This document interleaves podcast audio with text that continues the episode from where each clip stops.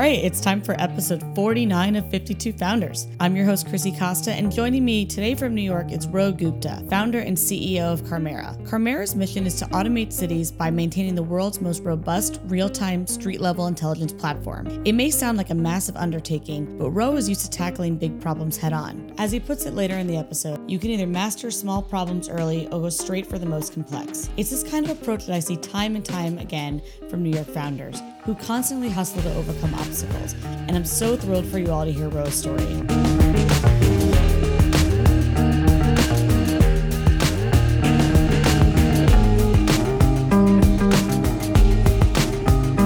All right, well, Ro, thank you so much for being on my show today. I'm so excited to have another New York founder.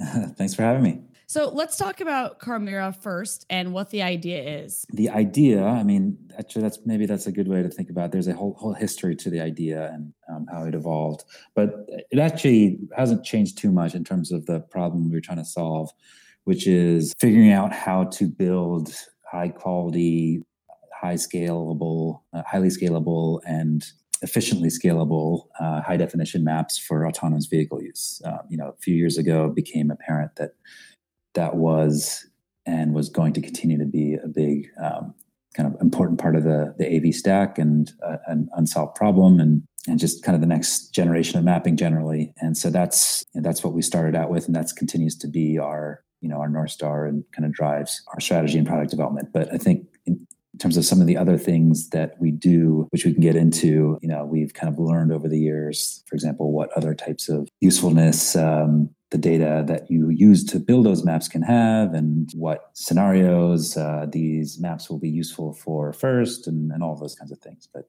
Yeah i would think you know there are other applications of it. For example like if you look at what mit media lab does with their simulation technology and you're mapping out whole cities i think that's actually a really interesting potential use case. But one thing i wanted to ask you about was that you know, when I think autonomous vehicles, I actually assume that most people will be building their own stack in house. So, you know, talk to me about if you could, were concerned about that at all, because right now it's it feels like everyone and their mother is making a, an autonomous vehicle. I think like even Dyson is now. So it's a pretty exciting time. But when you guys were first starting out, was that ever a concern? Yeah, mm-hmm, for sure. I mean, you know, that's that's sort of the natural question is why when an AV company uh, just do this themselves. And so the answer, the short answer to that is there are a handful who have invested, you know, quite a bit and, and are fairly committed to building um, maps at scale, but they are definitely in the minority, it seems. Uh, and we that's become even more apparent in the past few months. Going back four or five years, um, you know, the incumbent mapping companies in automotive like here in TomTom started to talk about these maps and then you know Google was the first one to really show exactly how they started to build these maps in you know Mountain View but you know when I was talking to people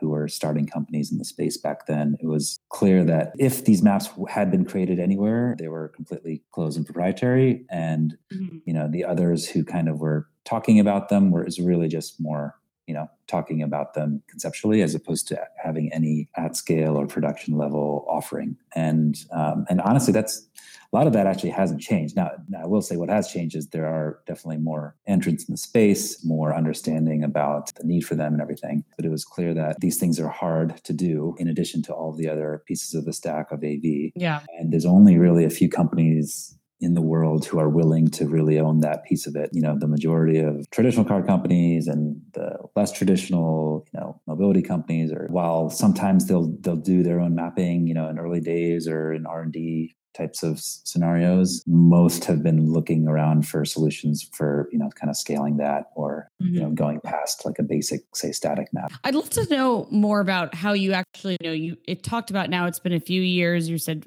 what four years ago, five years ago is when you guys first started. You know, you were at a company called Disqus before that, eh, but why did you, you know, feel the urge to leave to start Carmera? Discussing my, you know, my previous world in digital media, Disney and some other places. I think a lot of the people my kind of vintage um, who were excited about you know what the internet was doing and just technology and computing in general was doing to everything got excited about media first because that's mm-hmm. one of mm-hmm. the first industries that you know completely got revolutionized so it was pretty natural to be involved in that in the time you know, in the time period that I was, you know, roughly like mm-hmm. the mid 2000s through the mid part of this decade. So, you know, I, I think though, like having spent a dec- 10 years in that industry, you know, to be honest, I mean, I think there's still interesting things happening in digital media and all that, but it, it, it started to feel like things were starting to like become a little bit more incremental in nature. And actually my academic background is in civil engineering,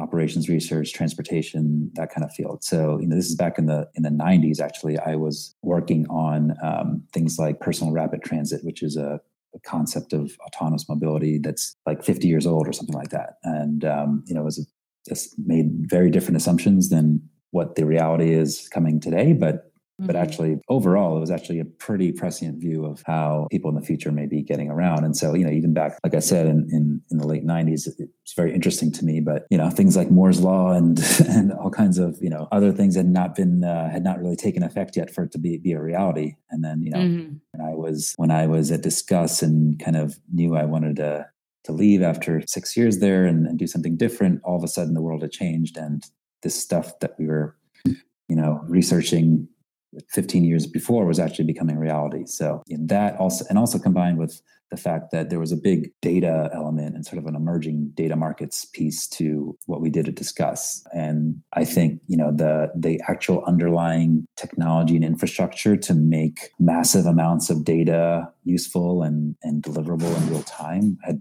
actually taken root. And so mm. I, I, I got a front row seat um, in terms of the social data ecosystem. So we were close to, for example, the Twitter team and the Firehose team there that they bought a company that uh, relationship with and was very close to as well. So that was also pretty inspiring in some ways to want to start a data company uh, after mm-hmm. Disqus. So how's it been growing a startup in New York City? Were you ever based in the Bay? I think I saw that Disqus was in both the Bay and but you were the first New York employee. Yeah, I mean that's uh, you know for us it's it's actually pretty unusual very unusual in, in the fact that I think, as far as we know, we're still really the only autonomous vehicle technology truly focused on autonomous vehicle tech based in New York City. Right. And there's a few reasons for that. And, and, and I will say, by the way, we're not, we also have a West Coast office in Seattle, uh, you know, partly for talent reasons and other reasons. But, but we did make a deliberate decision to do it here, even though there's, mm-hmm. you know, mm-hmm. there's some sort of trade offs. One is from a business model perspective, you know, we do have a thesis and kind of a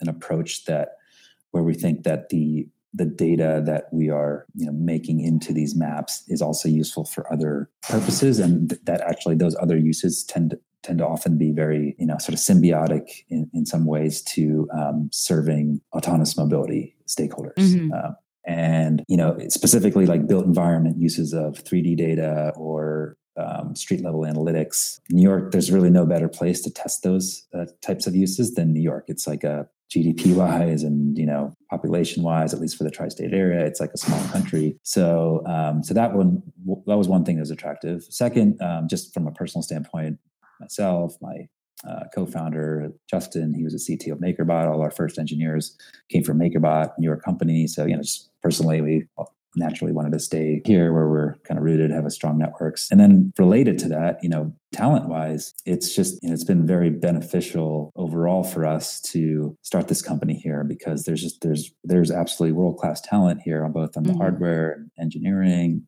machine learning, computer vision, all of those fields. Uh, and even more so than when I joined, you know, Disqus as the first New York employee because they, they made a big investment in New York in terms of um, you know some of the universities and and the kind of talent pipelines into them. And um, so that was also attractive to us you know especially like being out of the crazy commotion of the bay area yet still not having to sacrifice on just you know chops and raw raw you know experience and talent. And um, and then the, the other thing is actually uh, also is also beneficial because for for us one of our focus areas as a, an autonomous vehicle mapping company is to build those maps and also deploy vehicles using those maps in sort of dense or, or more com- complex environments. You know so it's one thing to map or you know do um, deployments in you know arizona or parts of california uh, where you know weather's always perfect and you know buildings aren't more than a few stories high that kind of thing. But doing those things in a place like new york city is just a, is a whole other ball game um, so you have all just have to contend with things that you you simply don't in those areas and in there mm-hmm. while you can simulate some of them it's there's nothing like actually you know doing them in practice in real conditions so that was also something that you know our approach is like we, we really like kind of focusing on some of the harder parts first. Also, like once you are able to prove out, you know, for example, dealing with urban canyon issues for localization or um, some of the other things we have to deal with, it's I wouldn't say trivial, but it's it's a hell of a lot easier than to go and expand to say suburban or, or other types of environments. No, that makes a lot of sense. I like that you're you know going full on instead of full on into the fire, so to speak, instead of you know waiting later to tackle a city such as New York, which is sounds like it's quite the beast. yeah, yeah. I mean, but no, but that said, like it's gonna be a while till we see autonomous vehicles going around Manhattan at any at any type of scale. So you know, we've at the same time, even, even, despite having said all I've said about the benefits of being in New York, as I mentioned, you know, we've started a Seattle office. We actually have um, mm-hmm. um, some other operations both in the Midwest and now um, something's happening internationally that hopefully we'll, we'll, be able to announce soon. It's not like we're solely focused on on this one region, but but for all the reasons I gave, it actually has been beneficial to us. No, great. Thanks for providing that color. And so, are you from New York originally? Where did you grow up? I actually was born in India, in Calcutta, mm. India, uh, and moved to the States when I was five or so, and uh, grew up in uh, mostly in the Philadelphia suburbs. So, yeah, East Coaster. Oh, wow. Okay. I, it's, so many people I keep interviewing back to back say they came to America or Canada at the age of five around then. so, it's an interesting trend I'm noticing. But what did your parents do for a living? My father, uh, so it's interesting. Like, I'll, I'll answer that question even more broadly because you know i think my mother's and father's sides are pretty different in a way where my mother's family actually a lot of them are like you know more humanities types like teachers and lawyers and you know work in publishing and that kind of thing. And they're bengalis which is if you know the stereotypes of different indian uh, ethnic groups uh, that's actually pretty typical. A lot of artists and you know literature types uh, come from bengal. And then my father is from the north uh, from a place they call UP Uttar Pradesh. But he and a lot of his his family, they are definitely you know there's a lot there's definitely a very entrepreneurial gene there. He's an entrepreneur. He's uh, he actually lives in Texas now, but you know he started his own business and sort of in the industrial space of you know exporting, importing kind of things. His brother and brother-in-law started one of the very first outsourcing types of companies where I, I believe their their early business was like digitizing law journals or something like that. And so yeah, and then my my cousin actually started one of the the biggest BPO companies that IBM IBM bought it grew, you know, it was crazy. I was hearing, I remember hearing the numbers. They went from like, you know, 10 employees one month and then six months later they were at like 5,000 or something like that, you know, cause, wow. and then, yeah, they had a very successful exit and, and then my brother, my other cousin, etc. So it's been actually a really nice mix of genes in a way, because, you know, I, I feel like, you know, there's both a lot of sort of techie entrepreneurial spirit, but also a lot of like kind of humanities and left brain type of you know, genes in there too. So, um, yeah. so yeah, and uh, they were actually at a company that was, I think, importing uh, industrial products from India to the states, and that company decided to set up an office, I think, in, in the Philadelphia area. So that's why they moved. Mm, it's really interesting. I love that you say you know that you have both sides of that, and you can even see that in your background. You were a civil engineer, and then you got your MBA. Feels like and, it's yeah, uh, very yeah, also engineer, an engineer at Princeton, which you know, although it actually is great engineering schools, you, you most people think about Princeton as more kind of a liberal arts school, and actually that's mm-hmm. something that I really liked about that because while I'm a overall, you know, kind of more interested, was more interested in math and sciences in terms of studying, you know, I didn't necessarily want to go just to a technical school. I, I really liked the fact that you know I could have kind of a liberal arts base and still prepare yourself vocationally for what you actually wanted to do. So when you were younger though, did you ever consider entrepreneurship as a career or you just didn't really think about it because you were so, you know, it was kind of immersed around you? You know, it's funny having even the fact that I said all that about you know having some entrepreneurship run in the family um, mm-hmm. you know i i myself was an immigrant so not not not just like my parents where i was actually you know on the plane over and i remember you know we very much have that immigrant survivor mentality um, where you know you're just kind of like grateful for the opportunities you don't want to screw it up you don't want to be irresponsible and so i i was actually pretty risk averse in, in, in, many ways, right up through, right up after my undergrad, the few years after that. My last year of college, it was, I graduated in 2000. So it was a really interesting time to graduate because, like, you know, we graduated in, I think, I guess it would have been June of 2000. And, you know, the NASDAQ had just tanked like a month or two before. Um, yet there were still some dregs of it. And actually, my first job, which was not a tech job or a startup job at all, it was a management consulting job because, um, you know, I, I basically took it because I was like, you know, I got a bunch of debt. It's a great job. Work get to work with big companies and CEO suites that you know no 21 year old would otherwise have the business to have contact with. So I took it, but I, I asked to be in the San Francisco office. I had started to get interested in you know this first wave of the internet and all the mm-hmm. you know, activity happening. In fact, I did a little internship that summer before I started my full time job at an internet radio company. You know, I was intrigued and interested, but I was honestly I felt like starting a company, let alone starting one myself, was just like felt almost irresponsible while I still had debt, college debt, and you know, mm-hmm. I had to mm-hmm. think, think, about like living within my means and all that. And I think a combination of both my own maturation, but also honestly the the startup ecosystem evolving so that you yeah. could take risks a lot earlier and there's you know seed money and and decent salaries where you could at least pay the bills and all that definitely changed things. So well, I feel like then the big leap, the leap for you was going from Disney. Yeah. Discuss, yeah, yeah. So, um, discuss. Like I'm, I'm like keep mispronouncing that. I want to uh, say discuss. discuss you sorry. and everybody else. It was a, yeah. It was always actually most people thought thought of it as discus. So yeah. Sorry about that. But so then why then? Because you know you're at Disney, and I have this theory actually that you know, I actually think immig- being an immigrant is like the original version of being an entrepreneur. You're recreating your whole life, and it's such a risk to leave everything you know dear. And for you, you know, it wasn't your decision, but still, it was like maybe then that instills in you the fact that like things are going to be okay, even if you take a big risk. Um, and I think you're right with that survivor mentality. It's a lot of work ethic. I know even in my family, like we're a second generation immigrant, but it's in, it was ingrained in us to work so hard and like you know keep mm-hmm. your head down. Exactly. But I actually think like my brother and I are both in the startup world. He's a CEO and I'm doing the venture side, but it's more like, and I was an operator before. It was more like hard work. And I think that hustle to do whatever it takes when you're an early stage startup, you have to do a lot of shit that no one wants to do. Yeah. So, yeah. but it's that, you know, it's like, well, okay, but I want my goal and I know I have to do all that shit I don't want to do to get to my goal. So, you know, I'm going to do it and suck it up and do it. There's no other choice. Yeah. No, that's, I think for, for me, you're right. It was, you know, when I was at Disney is when I actually made the jump and you know, I think um, I, I, joined Disney just because I, I was grateful but tired of professional services. I'd learned a lot, and I but I was you know like I said back then, media was the first thing that was just completely getting turned upside down, and and so I joined the digital media group there, and it was great. It was fascinating. You know, you got to learn a ton about technology, and you see you know you basically see startups every single day pitching you yet you're you know you have um, this backing of this enormous company that everyone returns your calls so it was uh, you know it was a good experience basically within a couple years yeah i mean it was pretty clear to me that I, I was would rather be on the other side of the table you know in terms of like startups pitching us at disney i was like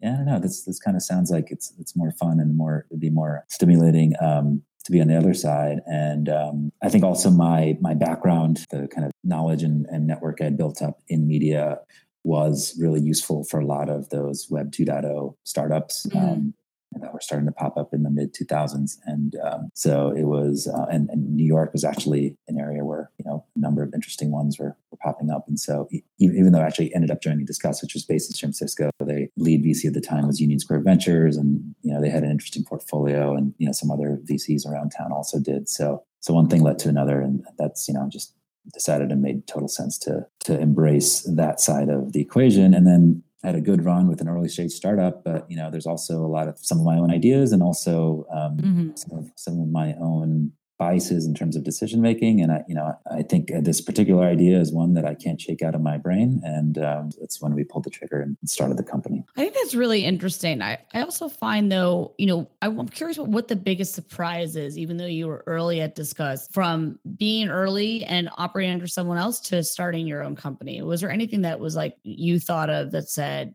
wow, I, I actually totally misinterpreted this. It's not at all like what I was expecting. Yeah, it is. You're right. It is different. Like I think I was I was like maybe number five at Disqus, and I was the first kind of like you know business hire. So um, so mm-hmm. I and actually so I did I did deal with a lot of you know, almost like everything besides like I don't know DevOps or something. I, I, that said, I think to answer your question, the biggest difference between being either an early or a team member or, or on the you know executive team of a startup versus doing one of your own, especially you know if you are t- taking the CEO role, is just like really truly having the buck stop with you. You know, like mm-hmm. Disqus as much as much autonomy and ownership I had over different things. You know, ultimately it's still like Daniel, uh, CEO there, you know, he's got to be the one who makes a decision on on where we steer the ship. So yeah, you know, I think that and and related to that, you know, it's it's actually interesting. Uh, this quote that Elon Musk tweeted about uh, someone had asked him, "What's it like being startup founder or something like that, or entrepreneur?" And he said something about you know amazing highs, like heart-achingly de- depressing lows, and then and you know those you kind of expect. Everyone says it's a roller coaster, which it is, and you know I, I even felt some of that from you know Disqus. It's and it, that can change week to week, but the thing that he ended his tweet with was unrelenting stress. um, yeah. And that is like when the buck truly stops with you. Um, and it could be like stress from a good place, like something good is happening actually. But it's right, like raising that, money is stressful. Even when you close, it's now like we've raised all this capital. It's time to put it to work. It, exactly. Yeah. I mean, it's exactly. And it's just one thing, even success compounds on success and just raises the stakes and expectations. So, and, and again, like th- that's I think the the unrelenting piece of it. That word is was just like hit home for me so much because it's just mm. it's just a new normal that I kind of I just had to get used to. And by the way, this you know we I brilliantly planned all of this around having my you know our second kid and you know a lot of other kind of personal life changes. Again, mostly very positive, but you know all having at this happening at the same time. That I just don't think I ever appreciated the weight of all that. And um, you know, as, as, they say though, oftentimes it's actually good to be naive about it because you would otherwise never sign up for it. Right. Exactly. so, exactly. Yeah. Especially, uh, I think that's uh, I mean, maybe not the second kid, the first kid and the and the startup at the same time I think uh, everyone, everyone, my friends who now has the baby is like, wow, I did not think this was going to be as hard as it is. you know, you have to be more efficient because you have such less time. And I think you're, you probably have to say no a lot more, but it becomes easier because you just can't, you didn't have all these responsibilities. It's probably more time to mull things over. But at the same time, now you have to be more like, all right, we have to get going. Uh, just say no. Yeah. Yeah. I mean, I, I think like you basically just have to focus on his family and, and Carmera like I mm-hmm. can't do that fun pickup basketball league anymore, and and some mm-hmm. of the other mm-hmm. junk I wasted my or, or spent my time on, and yeah, that's that's fine. Yeah. And so we're going to end with some fun questions. So, what is another New York startup that you really love? Another New York startup that I love. Okay. Well, that's, there's actually a bunch of them, but you know what? I'm going to plug one company that we actually use their tech and we share a space with oh, them. Oh, great. So, it's awesome. like a real you know, it's I, I, would say it's a real endorsement because we actually rely on them. Um, a company called Paperspace. They, um, so, you know, they do virtual machines generally. Like uh, I think they call themselves your full computer in the cloud is their tagline. But for us specifically, um, you know, a lot of our tech is based on being able to really processing heavy types of, you know, data um, analysis. So, you know, specifically computer vision and, um, you know, deep learning based uh, vision. And um, yeah. so being able to take advantage of GPUs, but in a you know in a virtual kind of cloud solution has been a real. It's just been really nice, and especially having that company literally you know thirty feet from my desk um, has been awesome. You know, so you bother them when there are bugs. We well we bother each other because you know they're also I think kind of realize that this is an, an incredibly sort of hot space, and it's I think